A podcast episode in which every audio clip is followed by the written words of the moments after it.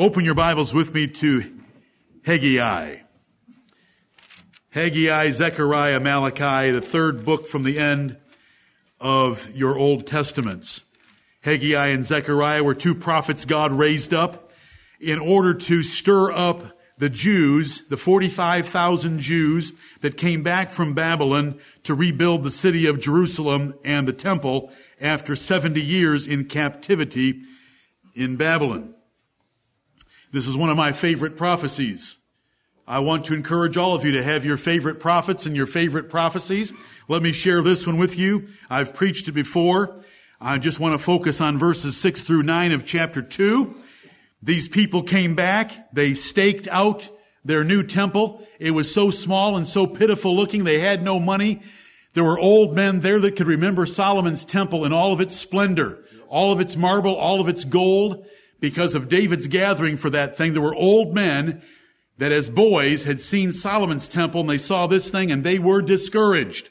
And these two prophets, Haggai and Zechariah, God sent to stir them up, to encourage them. And here are the words. Haggai 2 6. For thus saith the Lord of hosts, yet once, it is a little while, and I will shake the heavens and the earth and the sea and the dry land. And I will shake all nations and the desire of all nations shall come and I will fill this house with glory, saith the Lord of hosts.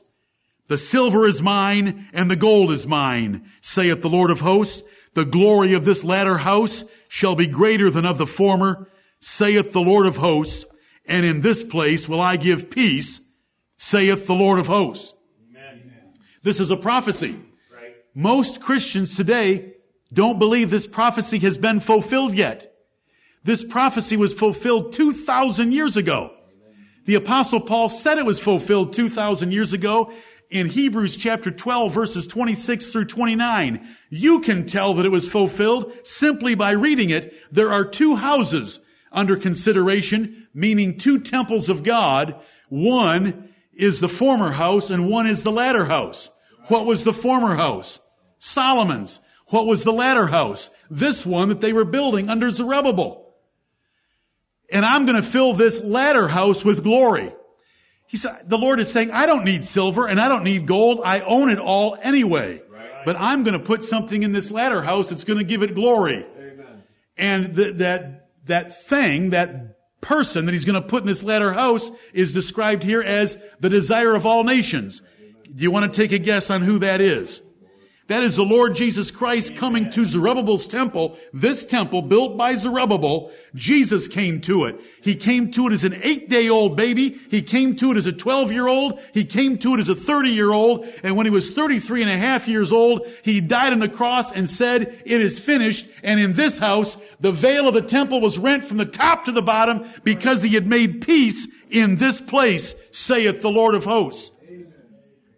Now, the shaking of the heaven and the earth. That's just there to throw people off if you want to be a literalist like the futurists are. The shaking of the heaven and the earth, the sea and the dry land is turning religious things upside down. Right. That language is simply used to say that the Old Testament way of things is going to be shaken away to leave something that is going to last forever, and that is the kingdom of God as we know it right now, the way that we're worshiping Jesus Christ right now. It's not going to change. When we get to heaven, we're going to sing the same thing. I heard an old, old story about a savior in glory. We're going to sing victory in Jesus there. We're singing it now. This is the last dispensation. We live in the last times. That's a prophecy. You know what? futurists come along and say, it says God's going to shake the heavens, the earth, the sea, and the dry land, and they haven't been shaken yet, so this prophecy hasn't occurred. That's because they're literalists. Instead of looking for the metaphorical sign language, you know where I'm going now, don't you? 1 Peter 1.11 says that the prophets used signs. Right. This isn't literal. This is shaking the religious world upside down. The apostle Paul applied it exactly to shaking away the old covenant and leaving what is left that will never change, and that is the new covenant of the everlasting covenant of God's saving grace in Christ Jesus. Amen. Now come back to Daniel. Back of number 50, 50 pages or depending on your Bible to Daniel chapter 9. And let's remind ourselves of Daniel. This is another, this is a fabulous prophecy. Why do I love Haggai 2, 6 through 9 so much? Because of the glory that God put in the latter house and it wasn't gold and it wasn't silver. Right. And brethren, it doesn't matter how little and small and insignificant this little meeting place is and how people can drive by it on the road and not be impressed at all by our building. But when we come in here and we sing like we just sang, let's fill this house with glory about the Lord Jesus Christ. Because he, he sees it all.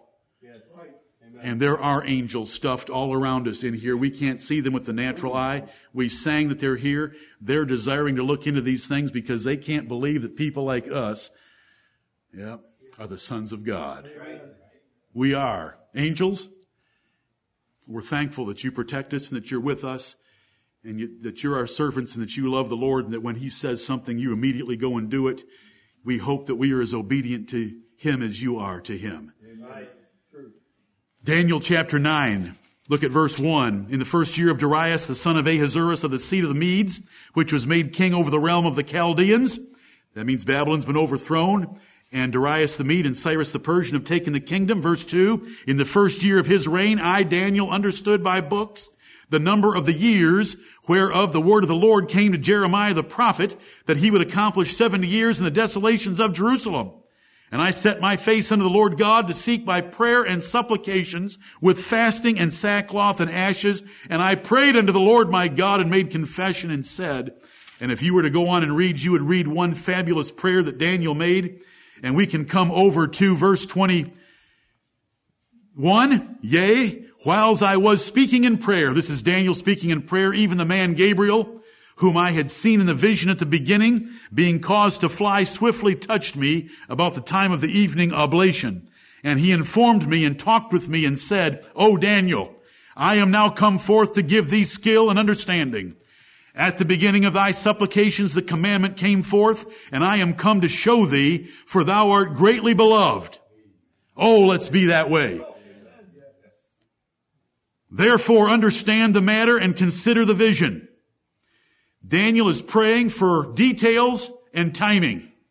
He wants to know about this prophecy that Jeremiah had made, and look what he gets. Verse 24, 70 weeks this is a specifically timed prophecy. 70 weeks are determined upon thy people, that's the Jews, and upon thy holy city, that's Jerusalem. Number one, to finish the transgression. The Jews would finish the transgression by killing the Lord Jesus Christ. Two, and to make an end of sins. Jesus would put away sins. Three, and to make reconciliation for iniquity. Jesus would reconcile us to God in spite of our sins. Four, and bring in everlasting righteousness, which Jesus did, that we have forever, clothed in the righteousness of Christ. Five, and to seal up the vision and prophecy, to seal it up and hide it from the Jews, just like Jesus spoke in parables in Matthew chapter 13, five, 6, and to anoint the most holy. That's the Lord Jesus Christ when he was anointed at his baptism by the Holy Ghost. Know therefore and understand that from the going forth of the commandment to restore and to build Jerusalem unto the Messiah the Prince shall be seven weeks and three score and two weeks. That is 69 weeks of years. That is 483 years until the Lord Jesus Christ was baptized by John the Baptist. The street shall be built again and the wall even in troublous times. And we don't need to read further. Well, yes, we do. We shall. After three score and two weeks, that's really 69 weeks because the seven weeks comes in front of it, shall Messiah be cut off. That's the Lord Jesus Christ being killed prematurely, but not for himself, because he was killed for us. Amen. And the people of the prince that shall come, that's the Romans under the prince Titus, shall destroy the city and the sanctuary, and the end thereof shall be with a flood. It'll be an overwhelming war, and unto the end of the war, desolations are determined. And he, the Lord Jesus Christ, the Messiah, shall confirm the covenant with many for one week. And in the midst of the week, three and a half year ministry, the Lord Jesus Christ shall cause the sacrifice and the oblation to cease because he said, it is finished. And for the overspreading of abominations, he shall make it desolate. That is Jerusalem, even until the consummation, and that determined shall be poured upon the desolate. He wrecked that nation for crucifying him. Now let's go to 1 Peter chapter 1 with those two prophecies under our mental belts. First Peter chapter 1, verse 10, of which salvation the prophets have inquired and searched diligently who prophesied of the grace that should come unto you. Jesus Christ came to this generation of these scattered strangers. Daniel inquired. Daniel searched diligently. He said it was by books. Do you know the books? The book of Jeremiah. The book of Jeremiah for sure. The book of Second Chronicles. Oh yes, they talk about the 70 years that the Jews would be captive in Babylon. But we come down to who prophesied of the grace that should come unto you. Verse 11, searching what or what manner of time the Spirit of Christ which was in them did signify. Searching what? See, that searching is appealing back to verse 10 where it said that these prophets inquired. That means they asked and they searched diligently. And here are the two things they wanted to know. Details and timing. Searching what? What exactly is going to happen? What is it going to be like? They wanted details and the manner of time. They wanted to know the timing of these events. That's what Daniel got. He got a beautiful answer. 483 years will bring us to the baptism of the Lord Jesus Christ. Another three and a half year ministry. He's going to be cut off, not for himself, but for us. And he'll cause the sacrifice and the oblation to cease as having any value or profit with God. It was over. And because of the abominations of that nation crucifying him, he brought Titus in, the prince of the people, the Romans that came and destroyed that city. Searching what or what manner of time? I listed six blessings in Daniel 9:24 that came through the Lord Jesus Christ and that it took those 70 weeks of years to get us to them. So there was an answer. The Spirit of Christ which was in them did signify. But now notice, why doesn't it say 480 years, 483 years? Why doesn't it say that? Because it was by sign language. Right. It was 70 weeks of years. It was to mess people up that don't want to read the Bible correctly. Just like Jesus spoke in parables to mess people up that don't have the right attitude about the truth of God. Right. Why does it say he's going to shake the heavens, the earth, the sea, and the dry land in Haggai chapter 2 when there hasn't been such a literal shaking? Because they spoke in sign language. They spoke in word pictures. The prophets of God did not speak literally. They did not speak expressly. They used metaphorical language. They used symbolic language. And the Bible tells us that in five places, and I don't have time to take you to all of them, but this is one of them right here in verse 11 when it says that these prophets, after searching for details and searching for timing, the Spirit of Christ which was in them signified things about this era that we live in signified things about Jesus Christ, signified things about the gospel, signified things about heaven. But the word signified, can you guess what the first four letters are of the verb to signify? Can you guess? Might it be S-I-G-N? Because it's a sign. It's not express. It's not literal. It's sign language. And these dispensationalists and premillennialists they require that every Old Testament prophecy must be understood literally. And thus they confound and confuse the testimony of God's prophets and they make God a liar because God said they spoke by signs. And it says so right here in 1 Peter 1.11. How does the book of Revelation start with?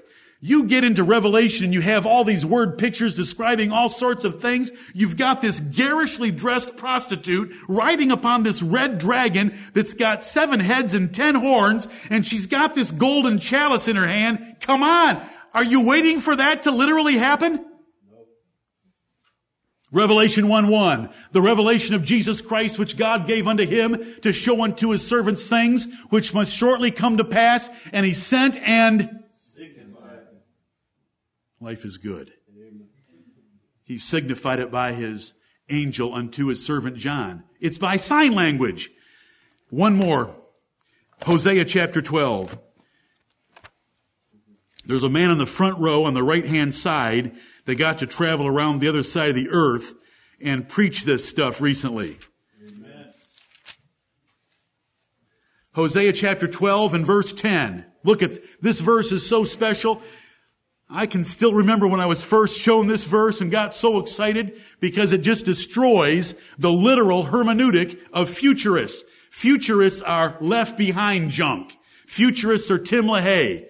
Futurists are uh, Hal Lindsey. Futurists are uh, Jack Van Impe, John Hagee, and the others that want to take everything literally. When the Bible expressly tells us, it expressly tells us that they didn't speak expressly. Right. Watch.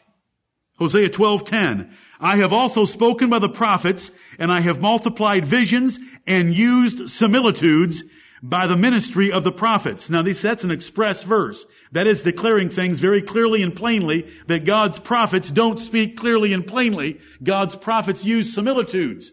Now, what are the first few letters of the word similitude? Simile. A simile is a comparison. It's not the real thing. It's a word picture. It uses the words as or like. I am hungry as a bear. He runs like a deer.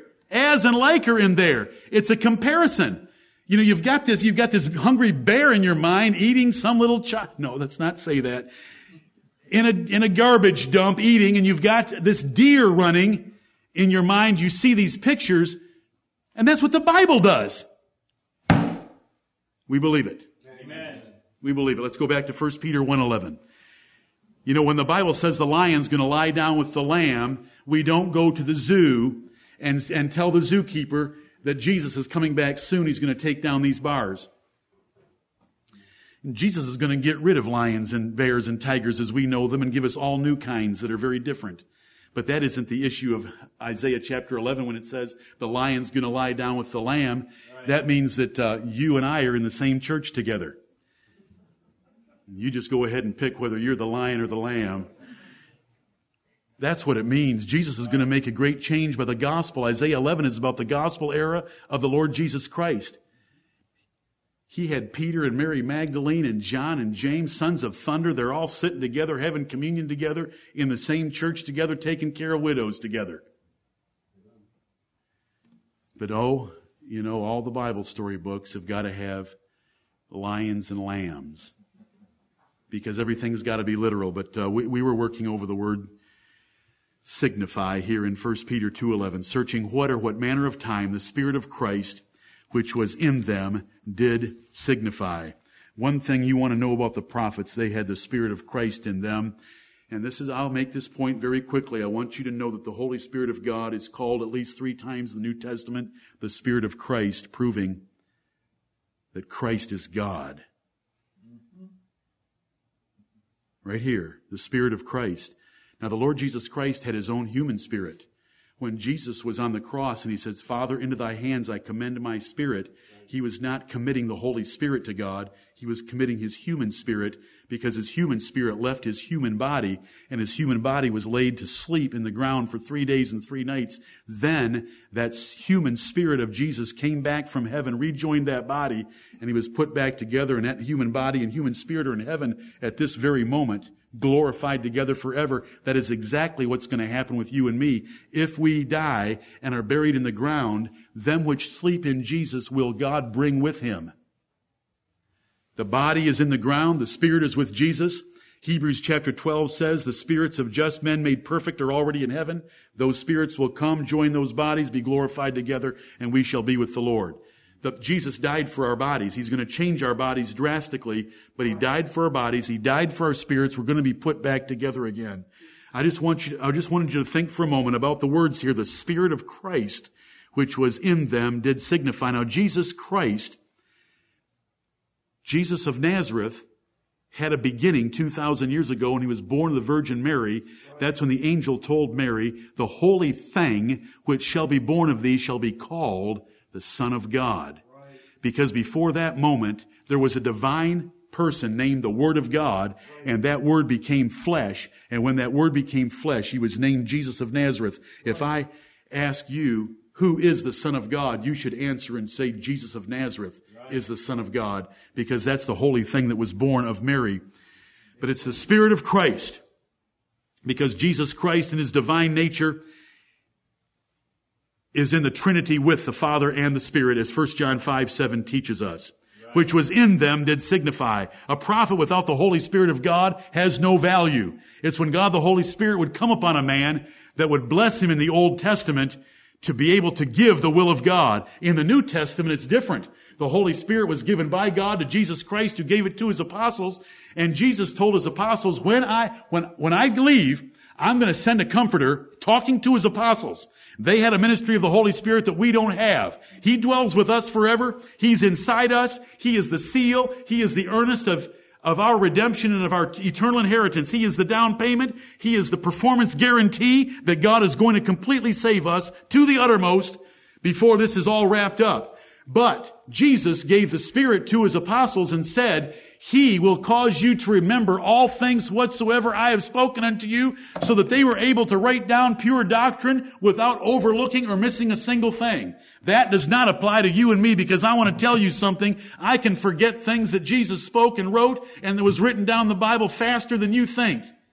But you're a little faster than me. Isn't that true? That we forget those things, but Jesus, by giving the Spirit to the apostles, brought everything to their remembrance. All things whatsoever I have spoken unto you. So, the Spirit of Christ has to, had to be in the Old Testament prophets, but he would only come at times. He was in the New Testament apostles, but they always had him searching what or what manner of time the Spirit of Christ which was in them, that is the Old Testament prophets, did signify when it testified beforehand. It is the Holy Spirit of Christ, the Holy Spirit of God, testifying through the Old Testament prophets beforehand. This is true prophecy. The sense that we ordinarily use for the word prophecy is to foretell things that will happen in the future. So it's, it's got the word beforehand. So before the cross, things were told about the cross. Before the Lord comes the second time and before the glory that was given to Jesus in heaven, it was told by these Old Testament prophets by the inspiration of the Spirit of Christ. We do not want anything that is not by the inspiration of God. All scripture is given by inspiration of God. That's why we trust the Bible. We don't care about visions. We don't care about prophet. Don't come and tell me about your vision. I'm going to ask you two questions. Number one, what did you eat last night? Number two, have you been messing around with a Ouija board? Don't tell me about your visions. Visions are gone. Prophets are gone. Their prophecies are gone. We have the more sure word of prophecy. Amen.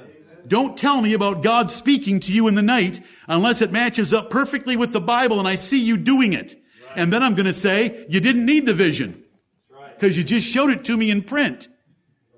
Because that's why Peter said in 2 Peter 1, and now I sound very harsh against visions, but in 2 Peter chapter 1, Peter was on the Mount of Transfiguration with Jesus, Moses, Elijah, James, uh, James, uh, and John.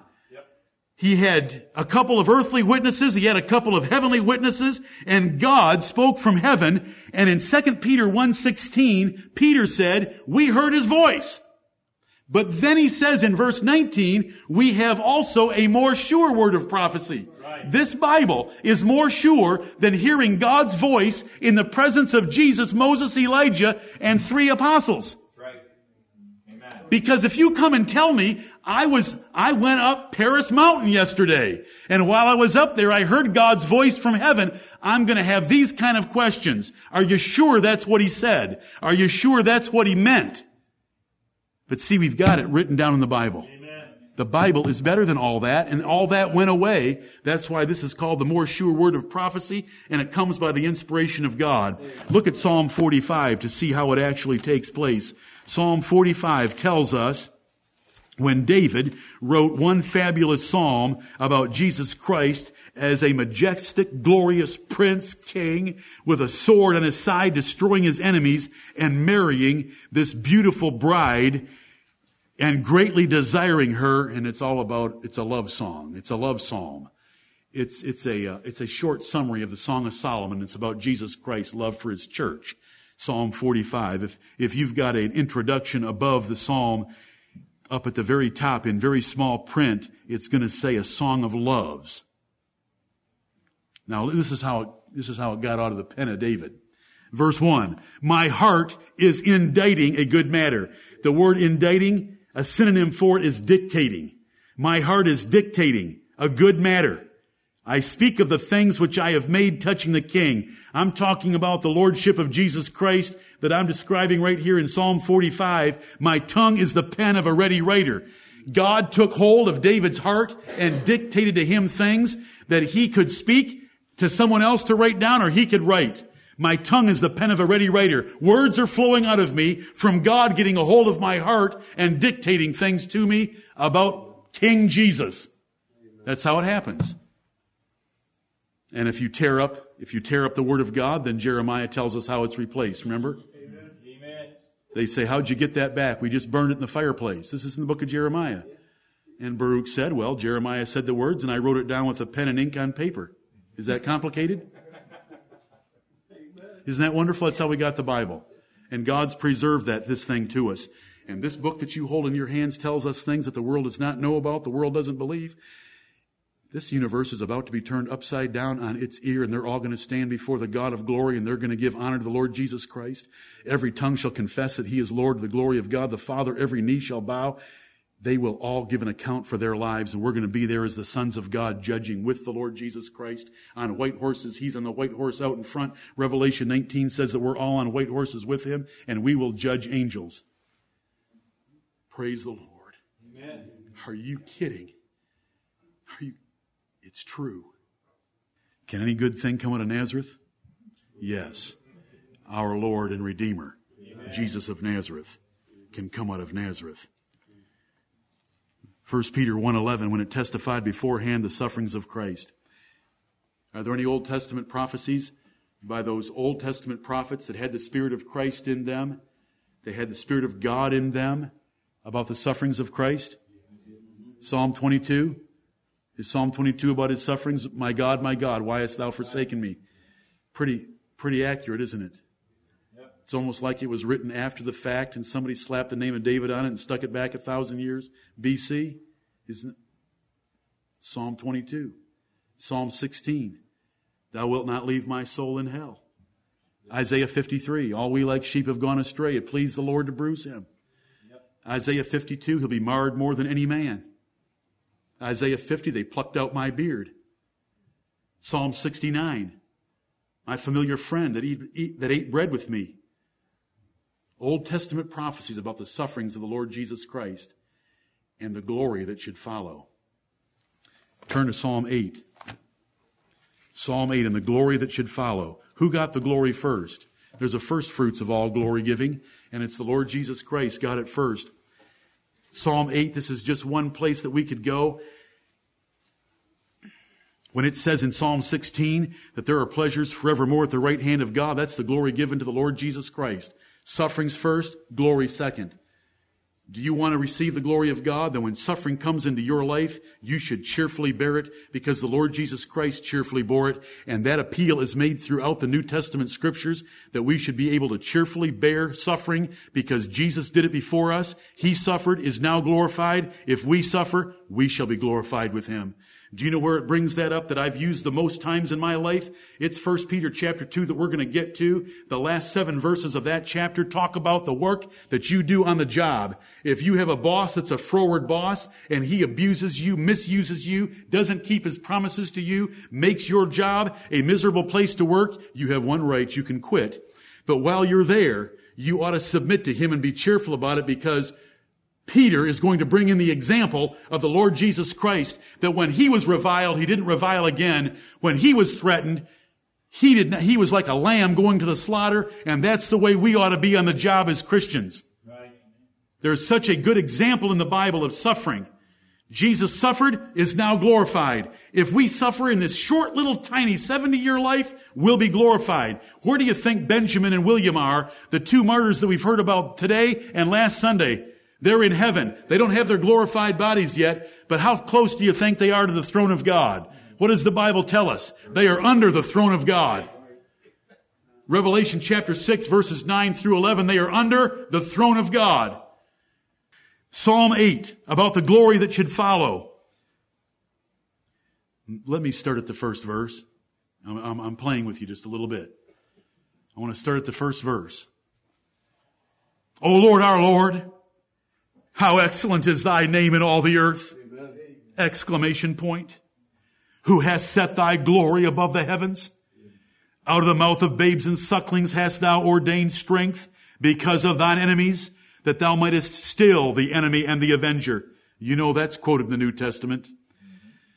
When I consider thy heavens, the work of thy fingers, the moon and the stars which thou hast ordained, what is man that thou art mindful of him, and the son of man that thou visitest him?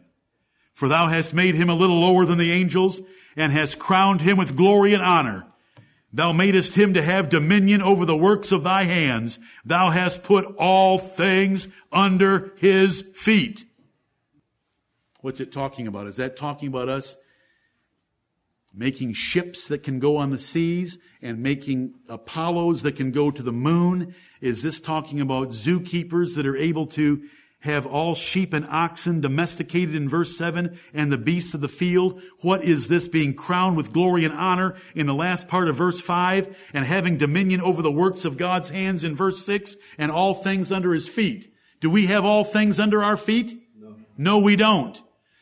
So the apostle Paul in Hebrews chapter 2 quotes this passage of scripture. He quotes this passage of scripture and says, do we see all things under the feet of man? No. Verse 9. But we see Jesus. Amen. Who was crowned with glory and honor. Verse 5. And all things are under his feet. Amen. The, the, listen, when you read, when you read Psalm 8, We've had men get up in this church over the last 30 years and read Psalm 8 and miss it. And that's okay. That's okay. Do you know what the Ethiopian eunuch did when he was in Isaiah 53? He missed it. He didn't know if Isaiah was talking about himself or some other man because we need someone from the New Testament to guide us in. And now I can, I can show you from Hebrews chapter 2, but if we didn't have the book of Hebrews, would you understand what Psalm 8 verses 5 and 6 was talking about? Back to 1 Peter chapter 1. The sufferings of Christ and the glory that should follow. See the glory? He was crowned with glory and honor. We see Jesus crowned with glory and honor at the right hand of the majesty on high. They signified these things. They testified these things beforehand about the sufferings of Christ. What's your favorite place in the Old Testament about the sufferings of Christ, even before he came and suffered? Is it Isaiah 53? I know that some of you love Isaiah 53. Some of you love Psalm 22. You should know these things. These, these passages of scripture are what this verse is talking about right here. Right. They testified beforehand the sufferings of Christ by the inspiration of this Spirit of Christ, which was in them, telling them this is what's going to happen to the Lord Jesus Christ in the future. Verse 12. Unto whom it was revealed. Who, the whom in this first phrase of verse 12 Unto whom? That's the Old Testament prophets. Unto whom it was revealed. God told them something. That not unto themselves, but unto us. Now my favorite, don't, don't let me say that one. I love the words in verse 12, but unto us. Right. They are exciting words. Those Old Testament prophets that verse 10 said they asked they inquired and searched diligently. They prophesied. They did their jobs faithfully about the grace that should come unto you, meaning this generation that Paul, that Peter addressed. They searched, verse 11, for details. They searched for timing. They had the Spirit of Christ in them, signifying things to them. They testified in advance the sufferings of Christ and the glory that should follow. But God told them that the things they were writing down were not for them, but for us were not for them, but for us. Flip back a few pages to Hebrews chapter 11. Hebrews chapter 11. Not for them, but for us. Now we're talking about some pretty great men. Abraham, did he walk with God? Is Moses compared to Jesus Christ? Moses was a great man. We're talking about David. We're talking about Isaiah, Jeremiah, Ezekiel, Haggai, Zechariah, Malachi. We are talking about Enoch. We are talking about the prophets of God. God told them, it was revealed unto them that the things that they were testifying and the things they were signifying and the things they were writing down were not for them, but for us. Do you know what, how kind of, what kind of encouragement that was to these strangers scattered abroad that were suffering as third class citizens to find out that they are blessed by God above Abraham? Watch this. I don't have any secrets for you. God has some wonderful little things in His Word for you. When I say watch this, it's to watch God's Word. Watch this. For by it the elders obtained a good report. Hebrews 11 is the hall of faith. We've got the Pro Football Hall of Fame. We've got Cooperstown. We've got halls of fame in this country for athletes. The hall of faith is Hebrews 11, where it starts off with Abel and works forward, and it is a wonderful chapter. You should all be familiar with it. And verse 2 says, For by it, that is by faith, the elders obtained a good report. The elders of the Jewish nation, Abraham, Isaac, Jacob, Sarah, Noah, Abel, all those great men, David, Samson, and so forth, obtained a good report for what they did by faith. Yes, I'm building the case. They obtained a good report. The greatest heroes of the Jewish nation obtained a good report card.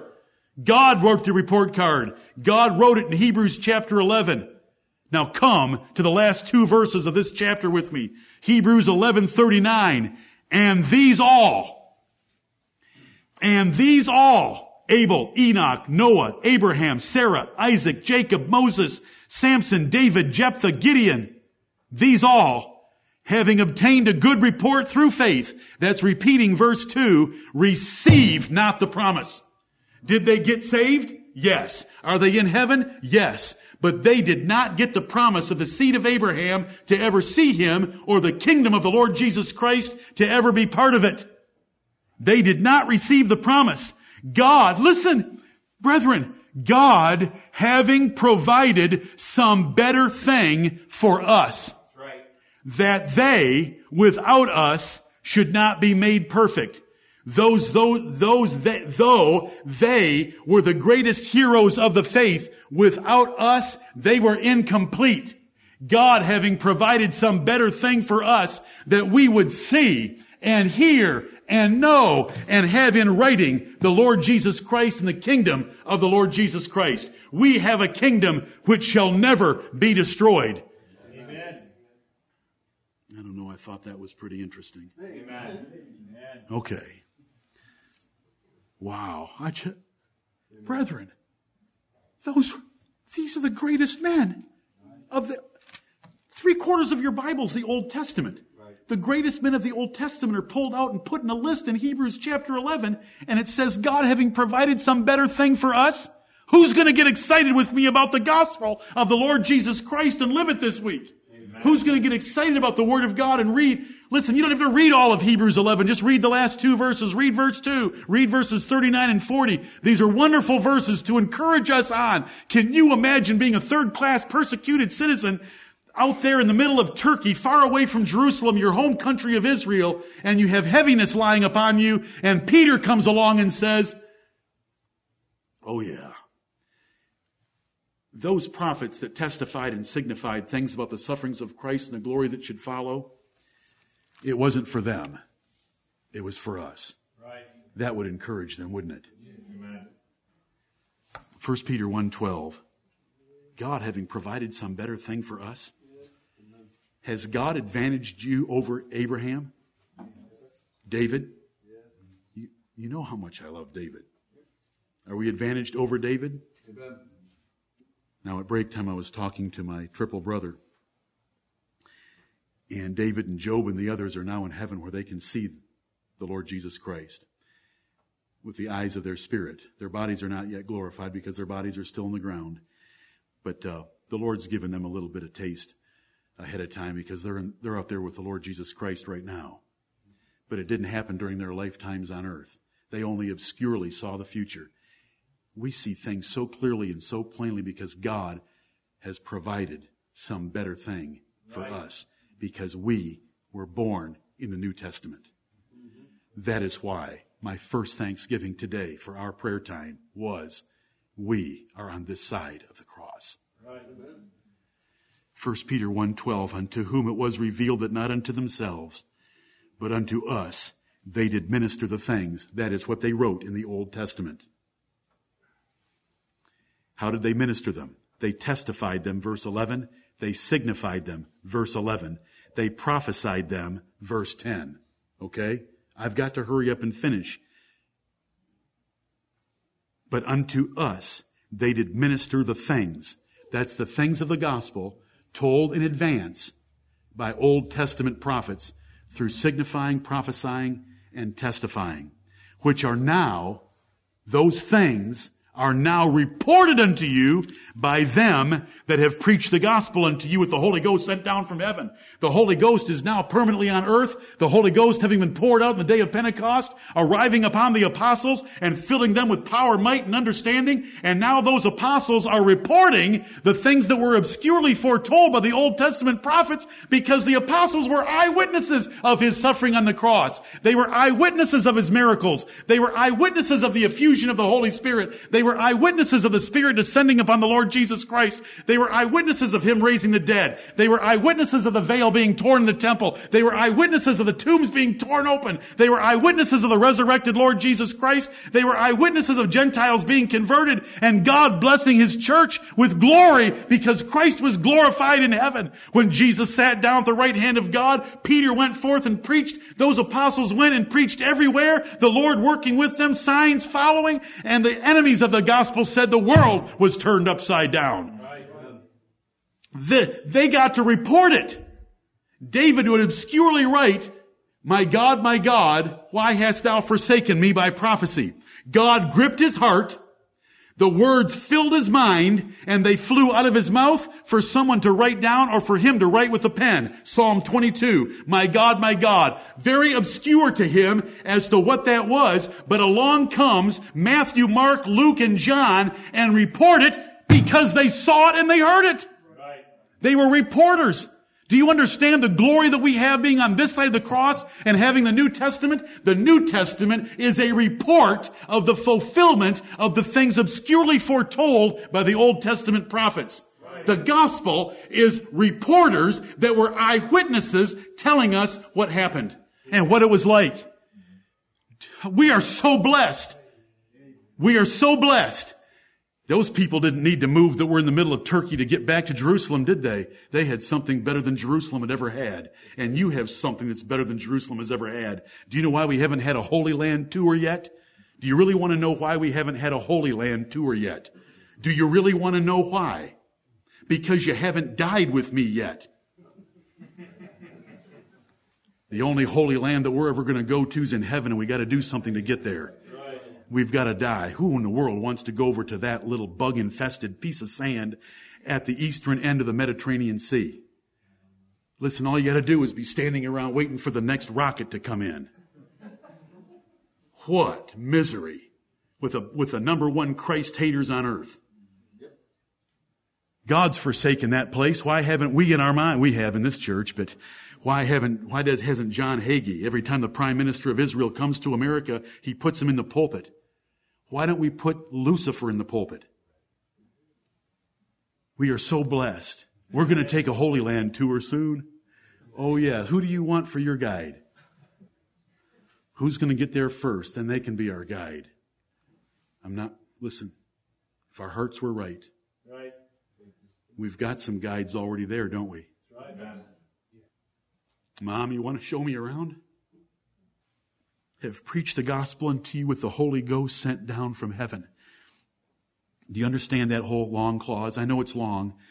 On the day of Pentecost, God poured out the Holy Spirit upon the apostles. They understood things perfectly now. They were filled with power and might. They preached the gospel, which was to report eyewitness accounts of seeing the resurrected Lord Jesus Christ, how he had died on the cross, the miracles that he had done in order to confirm the things obscurely told by the Old Testament prophets. Which things? The things the Old Testament prophets obscurely foretold, the things that were reported by the apostles, those things the angels desire to look into. What are those? I'll just give you a little list of things. This is one of the painful parts of studying. the incarnation of the Lord Jesus Christ, his virgin birth, his abuse by enemies. These are things the angels could not comprehend and wanted to look into and understand better. That God would condescend to be born by a human mother. And the Bible tells us that birth by a human mother is the same way that asses' colts are born. Right. I mean, no disrespect to any women more than the Bible says. It's not the prettiest sight in the world. The incarnation of the Lord Jesus Christ, his virgin birth, abuse by enemies, substitutionary death for enemies, God's love of enemies, grace and mercy beyond degree, the forgiveness of sins, the burial of the Son of God, the resurrection of the Son of God, his ascension into heaven, crowned with glory in heaven and promoted over them, the adoption of human boys and girls, men and women to be the sons of God, seen in the will of God to be joint heirs with Jesus Christ, getting glorified bodies and being in the inner circle around God's throne inside the angels and promoted over them. Those are things they desire to look into. They can't believe it.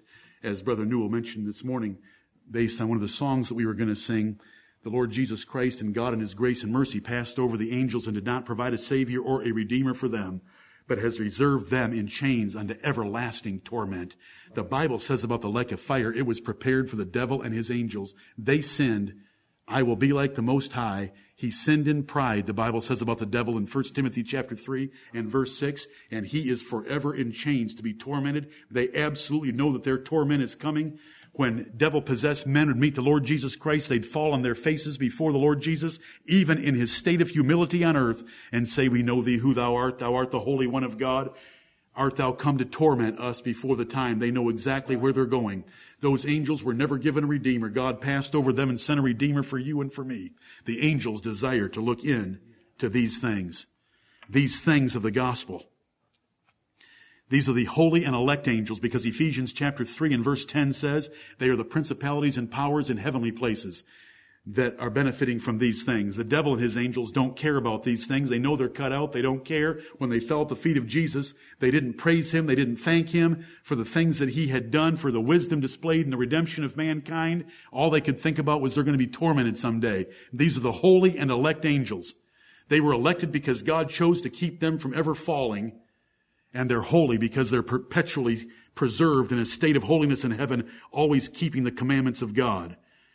They love Jesus Christ and the gospel. Brethren, the Bible, there, there are servants. There, uh, as Hebrews chapter 1 teaches us. The holy and elect angels have a desire toward these things to fully comprehend God's grace because there was no grace shown to their race of angels that sinned. They were cast out of heaven and the devil was cast out with them. The highest angelic being that God ever created was cast out of heaven. There was a war in heaven, Revelation chapter 12, and he was thrown out. Jesus said, I saw Satan as lightning fall from heaven. Now is the judgment of this world. Now shall the prince of this world be cast out. That's three different passages of scripture where the Bible tells us that the devil was cast out of heaven. Right. They are actively and extensively involved with the Lord Jesus Christ. When Nathanael met the Lord Jesus, Jesus said to him, do you believe because I saw you under the fig tree over there a mile away? You think that's something special? You're going to see a whole lot more than that. Right. You're going to see the angels of heaven ascending and descending upon the Son of Man. Yeah. When Jesus was born one night in Bethlehem, what happened to the skies over Judea where the shepherds were gathered with their flocks at night? Was that sky ripped open and there was a heavenly choir that came and blasted that countryside? Right. Yep. With praise of a little baby that was born in Bethlehem where the parents didn't have enough money to get a room. There's always a room in the inn for somebody with enough money. They had to go to the stable and lay that baby in a manger, but the sky was ripped open by angels. Angels have always accompanied the Lord Jesus Christ. When he was in the Garden of Gethsemane, there were angels strengthening him. When he was tempted by the devil in the wilderness, there were angels strengthening him. And when his, when that stone was rolled away and the women got there first, there were angels there to testify he isn't here, just like he said he's risen. When the apostles were looking up into heaven after Jesus ascended, angels came and spoke to them. Why are you looking up into heaven, you men of Galilee? He's coming back again. 1 Timothy 3:16 without controversy great is the mystery of godliness God was manifest in the flesh justified in the spirit seen of angels How big's the choir that's around the throne of God singing worthy is the lamb 10,000 times 10,000 and thousands of thousands.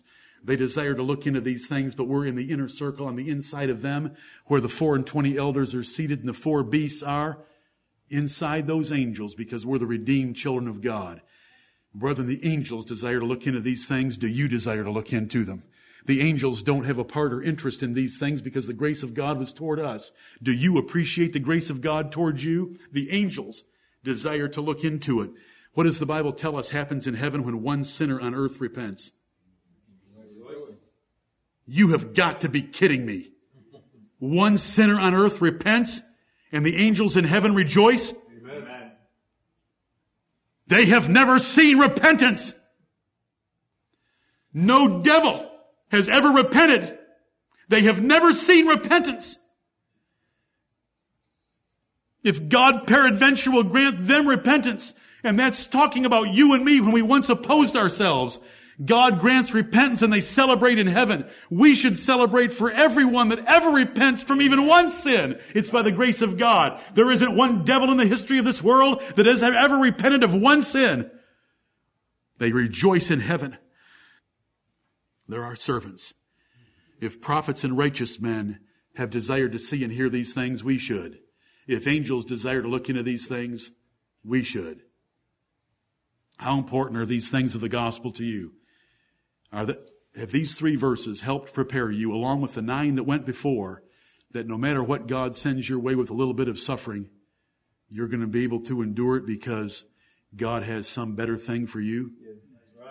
and you know the Lord Jesus Christ because you're on this side of the cross, the angels desire to look into these things. They're all around us right now. They know exactly what I said is true. They're elect, and we're elect. But we're elect to be the sons of God by predestinated adoption, Ephesians chapter 1 and verse 5, made acceptable to God through his beloved. They have no such blessing in, in the ones that fell. That's 1 Peter 1, 10 through 12. I'm sorry I didn't do it justice, but I'll tell you, if you'll read it and you'll meditate on it and you'll get down on your knees and say, Lord, open my eyes that I might behold wondrous things out of thy law, and you'll meditate on these words and think about them, they are glorious statements. We come into this little building on Sundays so that we might hear the gospel of the Lord Jesus Christ, which is eyewitness reporters that put their eyewitness reports down in writing for us to see the fulfillment of Old Testament prophets. And it talks about the sufferings of Christ and the glory that should follow. He was immediately glorified, and we are about to be glorified. May the Lord bless the preaching of His word on all those that believe on the Lord Jesus Christ. Amen.